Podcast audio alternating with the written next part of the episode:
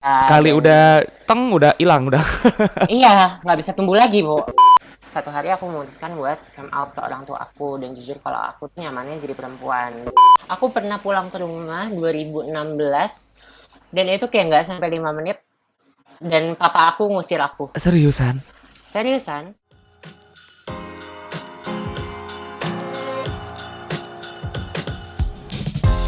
Hi, you're listening to Get Real with Ryan, a podcast that inspires people to show the real side of them with the purpose of sharing valuable knowledge and also learning from each other's life experiences as a lesson and a process to us.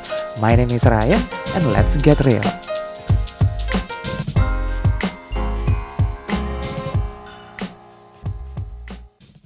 Halo teman-teman semuanya, balik lagi di channel podcast Get Real with Ryan. Sebelum kita mulai, ini gue mau ngasih disclaimer dulu nih di awal untuk episode kali ini. Jadi topik kali ini memang is going to be very sensitive. Oleh karena itu, marilah kita menanggapinya dengan bersikap open-minded Dan juga take it as a learning process gitu ya Sebagai media edukasi dan chill aja, santai aja kak. Nggak usah terlalu bawa serius. Nah saat ini sekarang gue sudah bersama dengan Bay Hai Bay hai. Dan Bay ini adalah seorang transgender atau Iya, lebih tepatnya betul. seorang trans woman ya. iya Dan kali ini kita akan ngobrol tentang bagaimana lika-liku kehidupan sebagai seorang transgender Oke. terutama di Indonesia gitu. Nah, thank you ya Bay ya udah mau sharing. sama-sama aku juga thank you banget loh topik ini diangkat nah, ya jadi aku mau ngejelasin dulu fakta mengenai Bay nih. Jadi Bay ini adalah anak kedua dari tiga bersaudara. Mm-mm. Kemudian B ini come out pada tahun 2014 dan eh, sempat keluar dari rumah ya B setelah itu ya. iya iya Terus waktu Betul. come out itu masih kuliah, jadi transisinya disaksikan dengan eh, oleh lingkungan kampus gitu. Iya. Nah, boleh cerita sedikit dulu nggak di B waktu itu tuh eh, kejadian si kick outnya ini tuh gimana? Oke, jadi kalau waktu come out itu tuh karena udah ngebeban banget aja sih dan waktu itu kebetulan aku masih lagi skripsian, lagi mulai Mm. skripsian dan mulai ganggu konsentrasi banget karena setiap hari aku kayak ngerasa berbohong aja gitu dan akhirnya satu hari aku memutuskan buat come out dan Mm-mm. singkat cerita ya aku dikasih pilihan untuk stay di rumah tapi ikut aturan orang tua aku atau Mm. ya live my own path gitu. Terus akhirnya kamu decided untuk em, keluar. Iya. Waktu tinggal di mana ya, B? Di kam di, di di kosan atau gimana? Di kosan karena aku kuliah kan nggak di Jakarta. Hmm. Nah, Oke, oke. Nanti kita akan bahas lagi lebih lanjut. Kemudian eh, B ini lulus dari Vkom Unpad pada tahun 2015. Iya betul. Terus juga sempat eh, nganggur nih katanya karena susah banget Mm, buat trans woman iya, itu dapat kerjaan yang layak. Sempat Ah. beberapa kali freelancing sampai akhirnya tahun 2017 itu kerja di tempat yang sekarang ya, B ya. Iya. Itu sebagai sekretari di managing partner di salah satu law firm di Jakarta. Iya betul. Luar biasa loh. Perjalanannya Perjuangan ya ya. ah, tumpah darah, tumpah keringet, tumpah semuanya. Terus yang terakhir eh, apa nih? Yang sedang dilakukan? Oh, mulai nge-YouTube sekarang ya, mulai Mm-mm. Februari kemarin. Ini tema YouTube-nya apa nih? Tem- ah, sebenarnya aku purpose-nya untuk ah, education sama information tentang trans woman gitu sih. Hmm. Buat teman-teman yang nggak cuma trans tapi juga para allies atau teman-teman yang mau support untuk lebih bisa ngerti tentang kehidupan Mm-mm. ah, LGBT khususnya trans gitu. Hmm, oke, oke. Nah, sekarang kita masuk ke dalam topik ceritanya nih, Bay. Nah, kapan Oke. nih pertama kali dirimu tuh sadar kok kayaknya ada yang berbeda ya sama diri sendiri?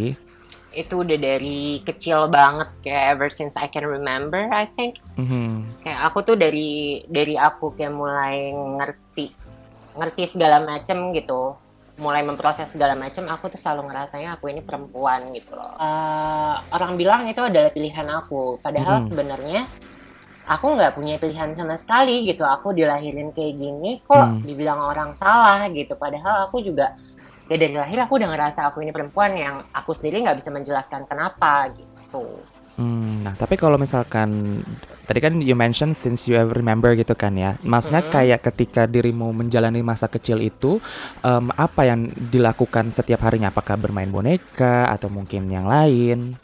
Eh, kurang lebih kayak gitu. Aku ngerasa nggak nyaman main sama anak laki-laki. Aku lebih Mm-mm. suka main sama perempuan. Pas gede beda lagi ceritanya ya. Mhm, mhm. Nah, eh, apa namanya?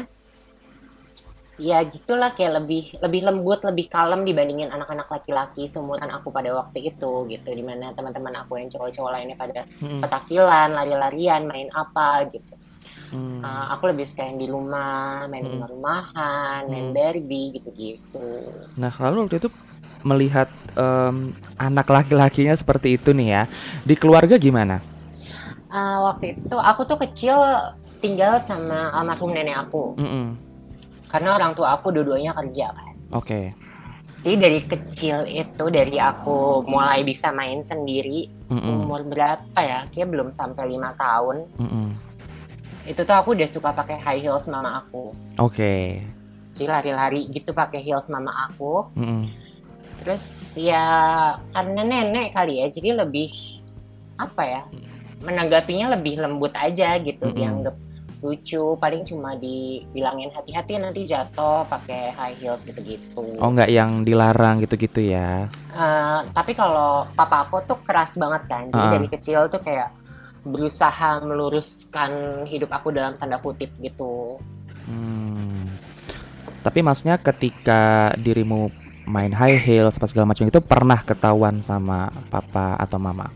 pernah ya dimarahin sih tapi ya gimana memang aku nyamannya kayak gitu Hmm, oke. Kalau mam, Jadi- hmm, kalau mama sendiri gimana? Kayak ya udah papanya emang udah keras, ya udah gitu atau justru yang sisi kalemnya?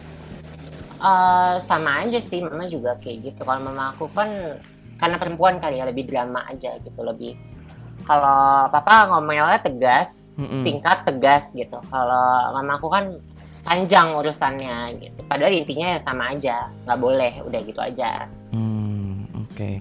Kalau kakak sama adik apa cowok cewek?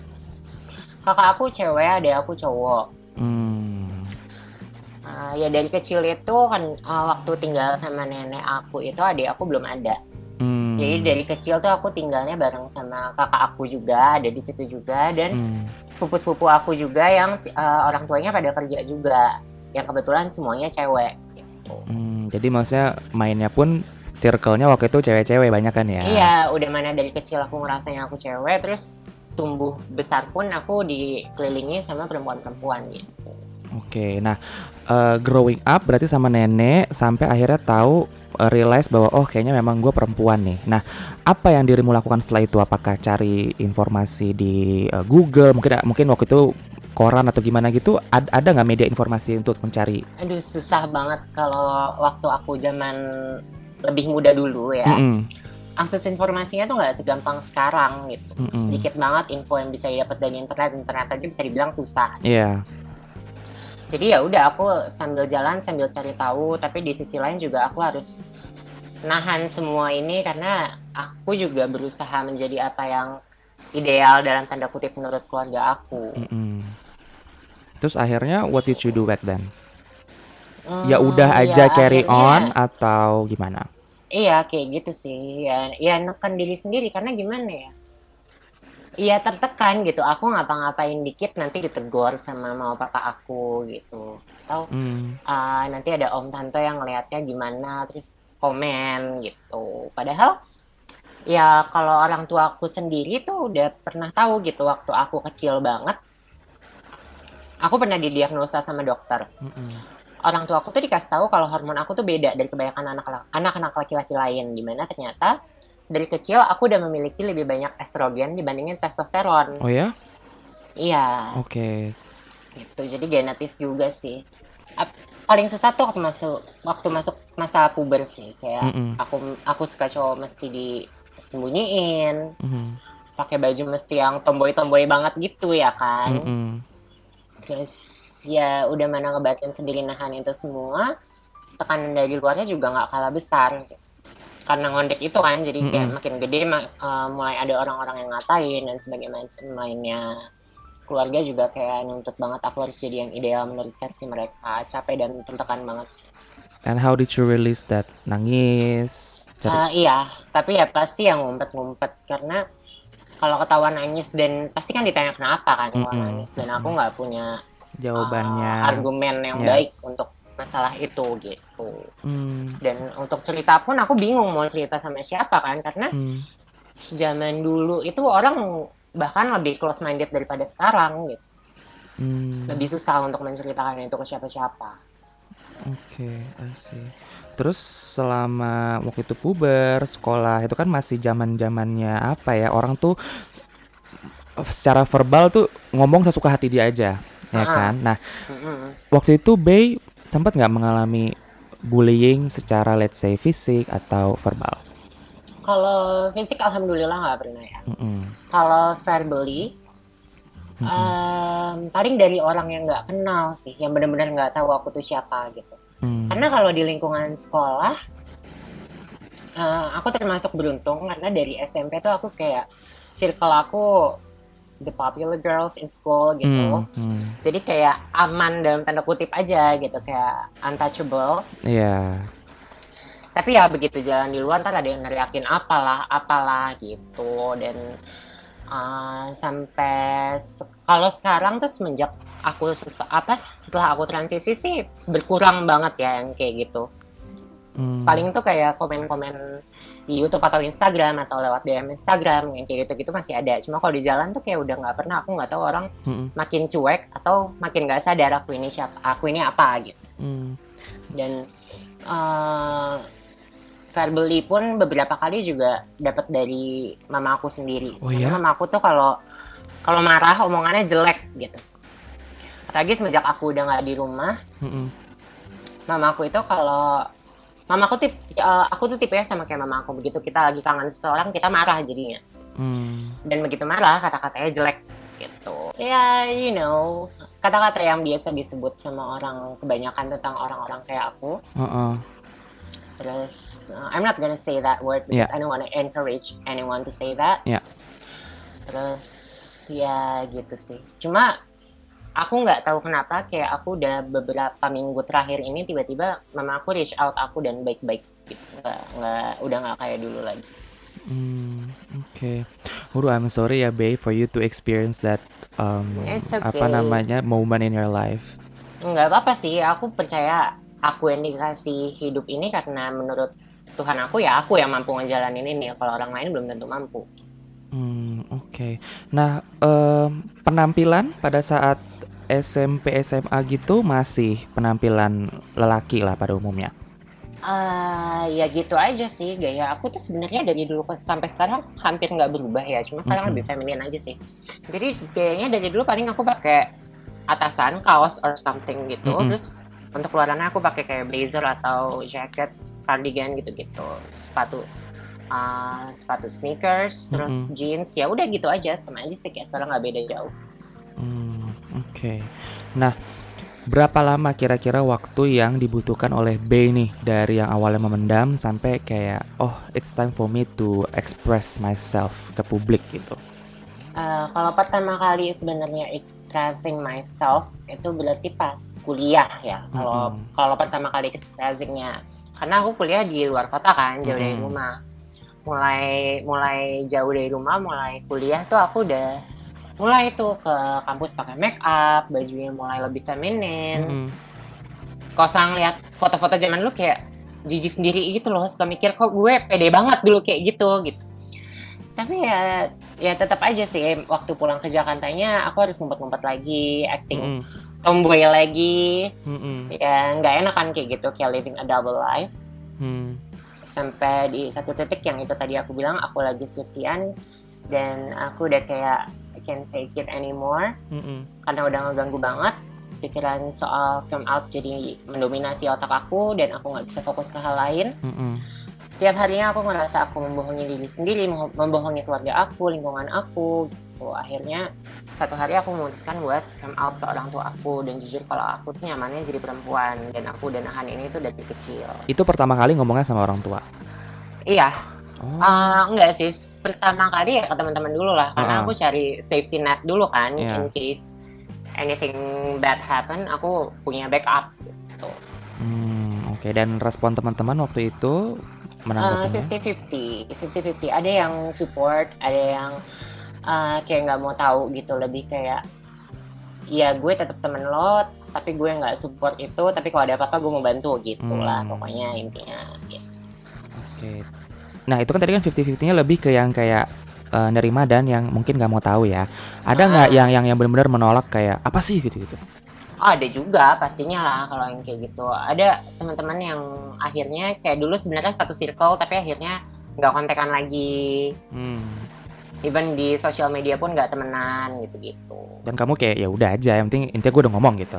Iya, heeh. Oke. Tapi kalau misalkan aku boleh tanya nih, ekspektasi kamu untuk kamu tuh lebih lebih ke apa sih? Lebih ke apa ya? Penerimaan diri atau butuh acceptance dari orang lain atau atau gimana? Kalau ya itu pastinya ngebantu aku untuk eh, menunjukkan diri aku yang sebenarnya kan. Karena Mm-mm. selama selama aku belum transisi itu, selama aku belum eh, berubah penampilan, Hmm. ya aku kan merasa aku berpura-pura sebagai orang lain dong. Dan Mm-mm. begitu aku trans, eh, come out, akhirnya aku ngerasa jalan untuk aku memperlihatkan siapa diri aku yang selama ini aku rasa dalam hati tuh bisa ada gitu. Nah, terus setelah dari teman ngobrol ke orang tua tuh come out. Mm-mm. Prosesnya gimana tuh, Be? Itu pasti susah banget dong. Eh, susah banget. Aku itu aku seharian udah niat mau ngomong. Jadi aku pulangan dari Jatinangor. Kampus aku di di Unpad yang di Jatinangor. Ah, ah, ah. Aku pulang ke Jakarta waktu itu. Terus kayak sepanjang jalan itu aku mikirin itu terus. Deg-degannya nggak berhenti berhenti. Terus sampai rumah pun belum berani ditahan ditahan terus gitu sampai akhirnya malam-malam tuh pas em, apa namanya orang tua aku udah mulai mau jam tidur masuk jam tidur mereka Mm-mm. Aku masuk ke kamar tuh waktu itu eh, masih ayah ada cuma ada ayahku aja di dalam kamar Mm-mm. mama aku masih di luar Mm-mm. dan awalnya eh, waktu aku bilang aku kan jujur ya aku bilang yes eh, Luti mau ngomong gitu Mm. Eh, selama ini Luti ngerasa Luti lebih nyaman untuk jadi perempuan Hmm. dan Luti tertarik sama laki-laki sebagaimana uh, I was supposed to be attracted to girls gitu. Hmm. Yes. Awalnya tuh papa aku cukup wise gitu menanggapinya sebenarnya. Respon pertamanya itu waktu itu kayak papa aku cuma ngomong berarti selama ini dugaan ayah benar. Hmm. Which means sebenarnya papaku tahu dong ada yang berbeda Ya. nih dari anaknya dari Mm-mm, kecil. mm-mm. Sampai dia punya uh, kecurigaan kayak gitu. Tapi di satu sisi, mama aku tuh waktu akhirnya, mama aku dengar itu dari papa aku, nggak dari aku langsung. Mm-mm. Karena menurut papa aku uh, akan lebih baik kalau papa aku yang menyampaikan. Hmm. Nah, pas waktu akhirnya mama aku tahu tuh mama aku ya gitu drama lagi, nangis-nangis dan denial. Ya. nyalahin pergaulan aku di lingkungan kampus sampai mau ngerukyah aku ya ada ada ada gitu kan kayak dalam hati aku sedih banget ya maksud aku aku tuh kayak pengen nuntut gitu rasanya kasarannya kayak lo tuh ibu gue masa dari kecil dari kecil gue beda Lu nggak tahu sih gitu. ya. iya iya gitu loh kok malah jadi nyalain pergaulan aku yang di mana pergaulan aku biasa-biasa aja nggak ada yang aneh-aneh gitu Hmm. I'm the clown in the club, cuma aku sendiri yang beda. Begini bentukannya. Jadi mau nyalain apa? Itu karena mama aku yang histeris terus kayak gitu, akhirnya aku dikasih pilihan. Maksudnya, papa aku juga eh, nggak bisa memihak salah satu kan ya. Mhm. Dan dia pun udah kebawa emosi karena mama aku terus-terusan histeris kayak gitu. Akhirnya aku dikasih pilihan kalau mau terus tinggal sama mereka ya harus ikut aturan mereka, kalau enggak ya go ahead, hidup sendiri. Akhirnya ya aku pilih untuk hidup sendiri karena bahagia kita kan tanggung jawab kita sendiri ya. Kita yang tahu limit kita kita yang tahu apa yang buat kita senang dan apa yang buat kita sedih. And in the end juga aku pikir kita juga bakal sendiri gitu. Toh kita mati di, eh, apa? Kita mati di kubur dalam kubur aja kita sendirian Hmm. itu kok dari keluarga sih Kalau teman-teman kayak emang pada mostly saw it coming sih jadi mereka kayak emang tinggal tunggu waktunya aja Hmm, tapi maksudku setelah eh, kamu sendiri akhirnya nggak sama keluarga lagi, sekarang-sekarang ini balik atau gimana nih responnya mereka? bertahun-tahun aku kan uh, keluar dari rumah tuh 2014 ya. Ini udah Uh-uh. mau masuk tahun ke-6 berarti. Oh beneran nggak pulang lagi? Nggak pulang sama sekali.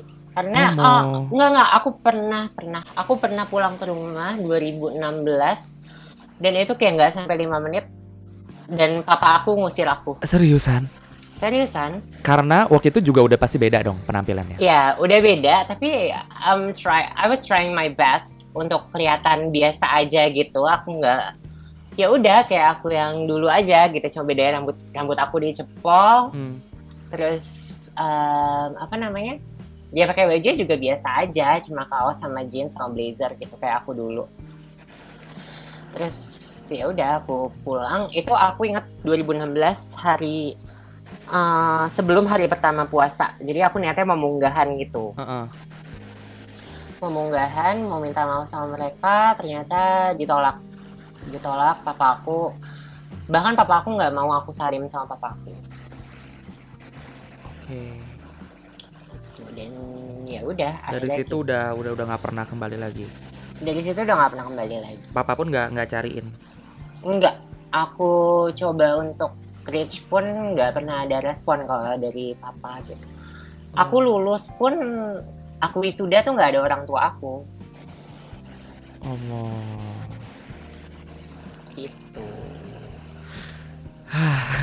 Mesti agak napas dulu nih, Bay.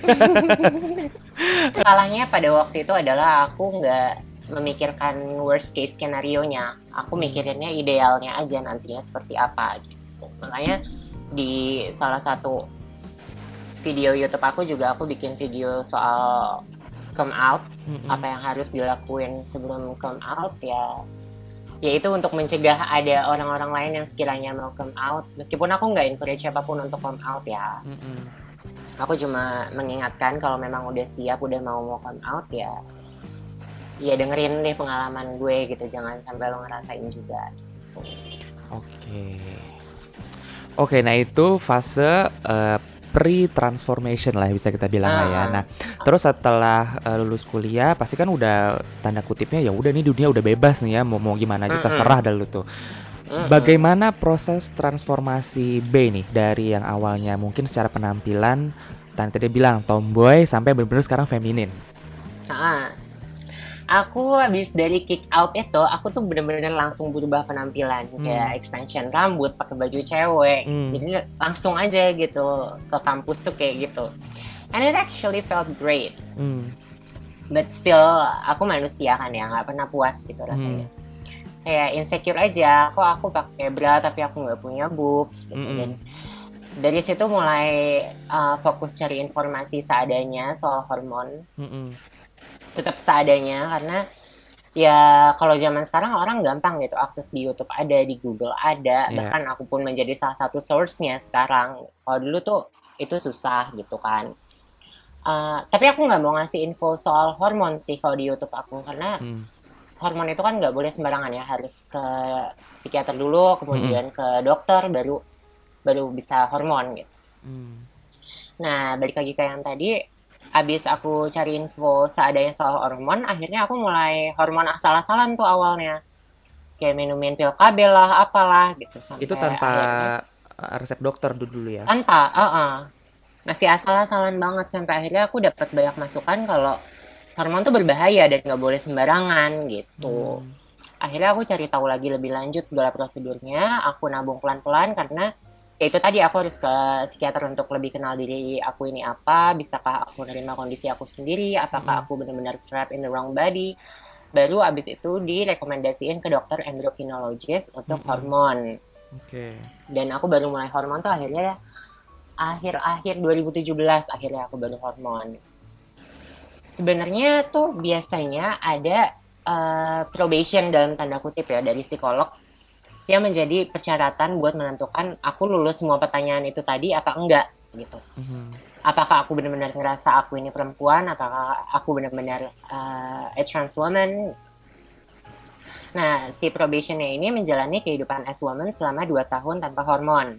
Dan karena aku baru ke psikolog 2 tahunan lebih setelah aku transisi, Hmm. jadi ya akhirnya aku langsung aja, eh, aku langsung diperbolehkan buat hormon gitu.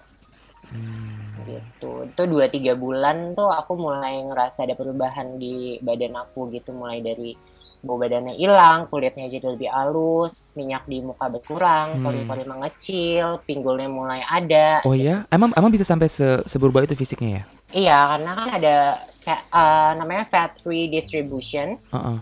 di mana jadinya yang tadinya misalkan lemaknya ke perut jadi pindah ke dada, Oh. Terus jadi pindah ke pinggul gitu. Kalau kalau hormon tuh bakal kayak gitu. Oke. gitu sampai satu ketika aku ngerasa kok dada aku kayak sakit banget dan nipplesnya juga bengkak ternyata di situ boobs aku mulai tumbuh senang banget sih meskipun ukurannya cuma seikhlasnya ya kan tapi ya bisa dipegang lah jadi pegangan hidup juga bisa Oh, oh, oh jadi bisa langsung tumbuh gara-gara si hormon itu. bisa tapi Oh. memang ukurannya nggak sebesar kalau implan ya Ah, ah, dan ah. dan dipengaruhi sama uh, genetik juga jadi nggak bisa kalau misalkan ibunya dadanya rata kakaknya dadanya rata gitu tiba-tiba dia pengen yang gede sendiri itu nggak bisa Hmm. Tapi kamu ada plan buat implan? Eh, pengennya sih gitu ada sih ada kepengenan cuma belum terlalu difokusin untuk ke arah situ sih masih banyak yang lain yang mau aku kejar Hmm, soalnya kan mungkin kalau dari beberapa em, orang yang yang yang muncul di publik gitu ya kan maksudnya Mm, salah satu perubahan yang mereka pengen-pengenin tuh bagian atasnya dulu nih pokoknya harus mm-mm. tanda kutip menjual lah ibaratnya gitu. aku lebih suka dikenal apa, apa ya aku lebih suka dibilang aku tuh pintar dibandingin aku tuh cantik gitu. Hmm. jadi aku lebih concern ke hal-hal yang nggak terlalu fisikal gitu. Fisik ya ya aku bersyukur bersyukur aja sama apa yang aku punya sekarang gitu toh. Bukan nggak ada banget juga dan ya jangankan trans woman gitu cewek-cewek lain aja banyak cewek-cewek biasa aja tuh banyak yang berdada rata gitu kan. Jadi Hmm, kenapa harus pengen banget big size untuk hal itu gitu Hmm, Oke, berarti yang berubah so far dari tadi treatment hormon, Mm-mm. terus sama dari sisi atas tuh udah udah terbentuk lah ya gara-gara si hormon Iya. itu. Uh-uh. Yang yang bawah belum? Yang bawah belum. Uh, aku I haven't had any surgery yet. Everything's original. Mhm. Cuma tumbuh bub saja dari hormon. Selebihnya nggak ada sama sekali. Muka apa segala macam nggak ada sama sekali. Hmm, itu juga belakangan nanti yang bawah nggak kepikiran sekarang. Ka...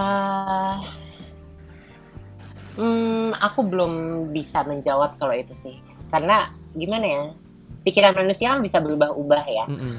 Kalau untuk sekarang aku ngerasanya aku eh, belum pengen sih, belum mau karena mikirin resikonya juga, terus udah gitu biayanya juga gitu Hmm. kan. Jadi nanti aja lah itu mah gimana nanti. Hmm, Oke. Nah kalau misal tadi ini menarik nih soal biaya yang tadi kamu mention. Kalau hormon Hmm. itu biasanya berapa sih? Hormonnya sendiri itu sebulan aku eh, semahal-mahalnya itu nyampe sejutaan sih sebulan. Itu berapa pil?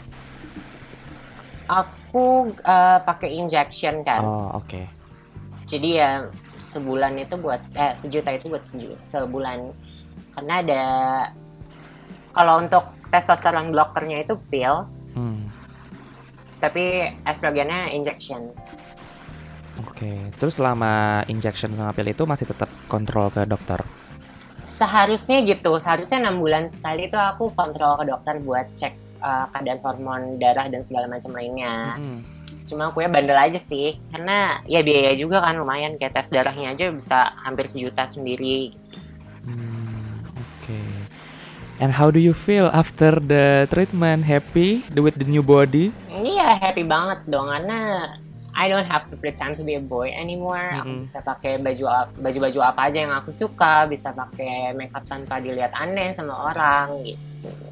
Hmm, jadi sekarang udah udah udah pure, feminin dengan baju-baju wanita, penampilan juga wanita. Mm-mm. Dan this is what you're looking for selama ini. Iya, iya. Oke, oke.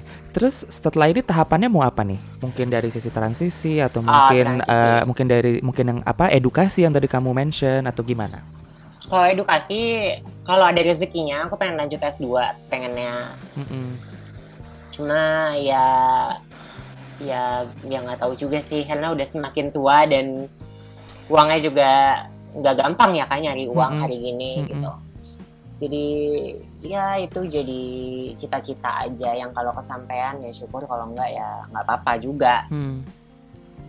Kalau untuk uh, dari segi transisi ya sebenarnya aku pengen gitu kayak facial feminization surgery karena Hmm.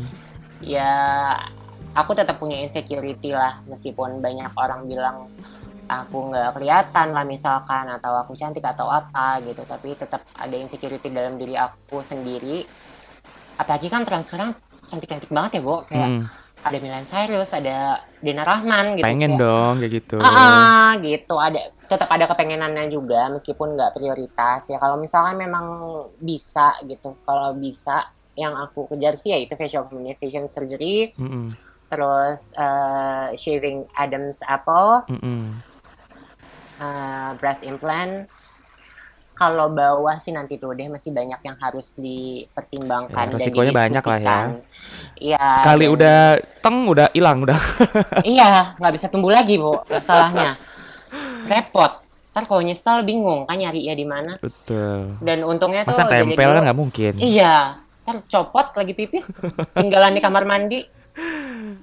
Oke. Dan untungnya aku tuh dapat partner selalu yang uh, Indian nggak memaksakan aku untuk operasi atau gimana kayak Menerima malahan aja pas- lah ya udahlah. Ah, ah, malahan jadinya pas aku mention itu kayak nggak usah lah resikonya besar gitu gitu. Hmm, Oke, nah tadi kamu sempat mention ada eh, cari uang kan sekarang susah ya Wak ya, atau cari kerja gitu. Nah Hmm. dirimu bilang dapat kerjaan tuh waktu itu susah, sempat nganggur. Nah, ah, Apa tantangannya waktu itu? Kenapa masa mereka tuh tidak mau menerima trans woman? mungkin karena pekerjaan yang aku apply juga banyak berhubungan sama klien juga kali ya. Hmm. Aku kan lulusannya PR kan. Mm-mm. Ya aku either apply PR atau ya passion aku sekretaris. Hmm. Karena uh, waktu aku kecil, jadi mama aku itu kan kerjanya sekretaris ya. Hmm. Dan waktu kecil tuh aku ngeliat mamaku kayak sosok yang mengagumkan gitu loh. Kerjaan di rumah beres tanpa ada bantuan asisten rumah tangga dan kerjaan di kantor pun beres gitu. And uh, at the time, I I knew I wanna be that kind of person when I grow up gitu. Dan ya kayak secara nggak langsung aku jadi terpatri. Aduh gue kalau mau kayak nyokap gue, gue harus jadi sekretaris nih gitu. Hmm. Dan itu kan untuk kalau sekretaris kan kayak kayak kerjaan aku yang sekarang aja kan pasti juga cukup banyak berhubungan sama klien, ketemu klien gitu-gitu kan. Dan Hmm. mungkin yang dikhawatirkan perusahaan mungkin mereka bisa menerima aja, tapi kan klien di luar kan mereka nggak bisa kontrol, mereka nggak bisa tahu. Gitu. Hmm. Hmm. Kalau dari logika aku yang mencoba berpositif thinking sih kayak gitu. Oke, nah tapi berarti pas interview waktu itu kamu ngomong bahwa kamu trans woman gitu. Dari CV pun aku bilang aku trans. Beberapa ada yang manggil sampai uh, sempat ada juga sekali aku masuk ke sampai udah tiga besar gitu dan mereka Mhm. cari dua dua PA dan aku udah masuk tiga besar. Akhirnya nggak terima yang dua gitu kan jadi sedih ya kalau masih Hmm. banyak terus aku nggak keterima kan lebih lebih legowo gitu rasanya ini udah tinggal bertiga yang keterima dua aku nggak keterima sendiri kan kayak oh gitu terus sedihnya lagi dari situ malah si manajer HRD-nya ngelecehin aku yang sering ngechat, uh, uh, sering WhatsApp nggak bener gitu deh, sampai kirim-kirim, sampai kirim foto nggak senonoh gitu loh. HR manajernya ngirim yang aneh-aneh. Iya dan dan dia Menarik. melakukan itu di saat foto WhatsApp-nya itu tuh sama keluarganya kan kayak, Hah? aduh lo nggak punya otak atau gimana sih? Sumpah-sumpah ini tuh plot twist ya kayaknya. Iya, banyak Oh, loh yang kayak gitu. Terus setelah em, dirimu akhirnya dapat tempat kerja yang sekarang nih ya, kamu sempet nanya- Mm-mm. pernah nanya gak sih kayak kenapa waktu itu lo mau hire gua gitu? Ya, simply be- because they see uh, my potential gitu, nggak nggak peduli apa gendernya ya kan. Ya mereka anggap aku berpengalaman karena sebelum aku kerja beneran aku banyak freelancing kan dan Mm-mm. sempat magang-magang juga. Jadi Oke. ya mereka yang mereka lihat dari itu gitu. Dan yang aku aku tonjolkan pun juga itu. Begitu aku keterima ya aku tunjukin kalau aku beneran emang bisa kerja dan mereka nggak salah buat pilih aku. Nah kalau misalkan kita ngomongin eh, mimpi, Mm-mm. mimpi seorang Bay, Mm. apalagi sekarang udah jadi trans woman gitu kan ya, Mm. mau jadi yang dikenal di publik tuh seperti apa gitu? Karena kan sekarang udah YouTube kan, pasti kan orang juga udah tahu. Mm-mm. Ya yang jelas aku pe- kalau untuk masalah dikenalnya aku pengennya dikenalnya sebagai seseorang yang uh, pintar dan berpotensi untuk ngasih informasi ke orang banyak gitu. Hmm. Aku nggak mau dianggap uh, kayak cuma cakep doang gitu misalkan atau sensasi-sensasi yang gimana-gimana gitu. Aku nggak mau yang kayak gitu. Sebisa mungkin sih aku hindari supaya itu nggak terjadi. Gitu. Hmm. Oke, jadi pengen jadi orang bermanfaat lah ya. Mm-mm, dan ya kalau di luar dari itu sih di luar dari pengen dikenal orang seperti apa ya mimpi lainnya tuh paling ya nggak muluk-muluk sih pengen diterima sama keluarga dulu Mm-mm. karena mau orang sesukses apa sebahagia apa kalau nggak ada keluarga buat share kebahagiaan kan tetap ada yang kurang ya Mm. terus ya habis keluarga sendiri baru keluarga pacar semoga bisa menerima juga terus punya usaha sendiri diterima masyarakat luas Mm. gitu. banyak deh aku gampang lunjak kalau ditawarin sekali Oh iya sama kakak sama adik gimana? kalau adik aku tuh udah mulai reach out aku dari dua tahun lalu 2018 Mm-mm.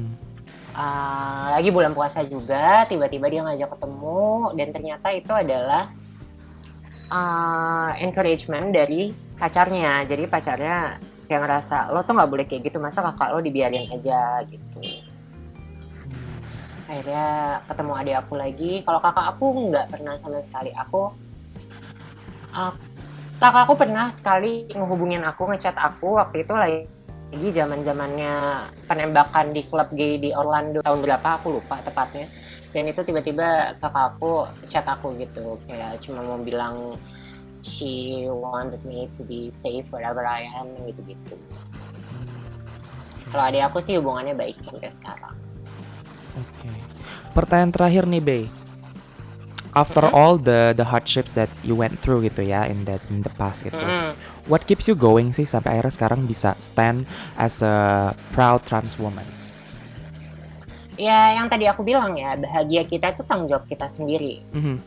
If you wanna be happy you have to work for it in your own way yang gak menyakitkan apalagi merugikan orang lain Mhm. kita yang tahu bahagia kita apa dan kalau ada satu hal dalam diri kita yang bikin kita bahagia kenapa harus cari alasan buat berhenti Hmm. yang penting kalau menurut aku tuh yang penting tetap berbuat baik jangan putus berdoa yakin terus kalau better days are coming Mhm. orang mau gimana ya itu urusan mereka kan nggak usah dipikirin orang nggak minta duit sama bapaknya sama suaminya gitu Yeah. kok mereka yang repot Tuh. That's a very nice quote. Thank you, Bey, once again. Mm-mm, Sudah sharing-sharing. Sebenarnya ada banyak mungkin isu-isu yang berhubungan dengan transgender luar sana yang orang belum tahu. iya Dan- banyak banget Nantinya kalau misalnya kita dikasih kesempatan kita akan collab lagi ya. iya sure sure, sure. Bey once again terima kasih udah sharing.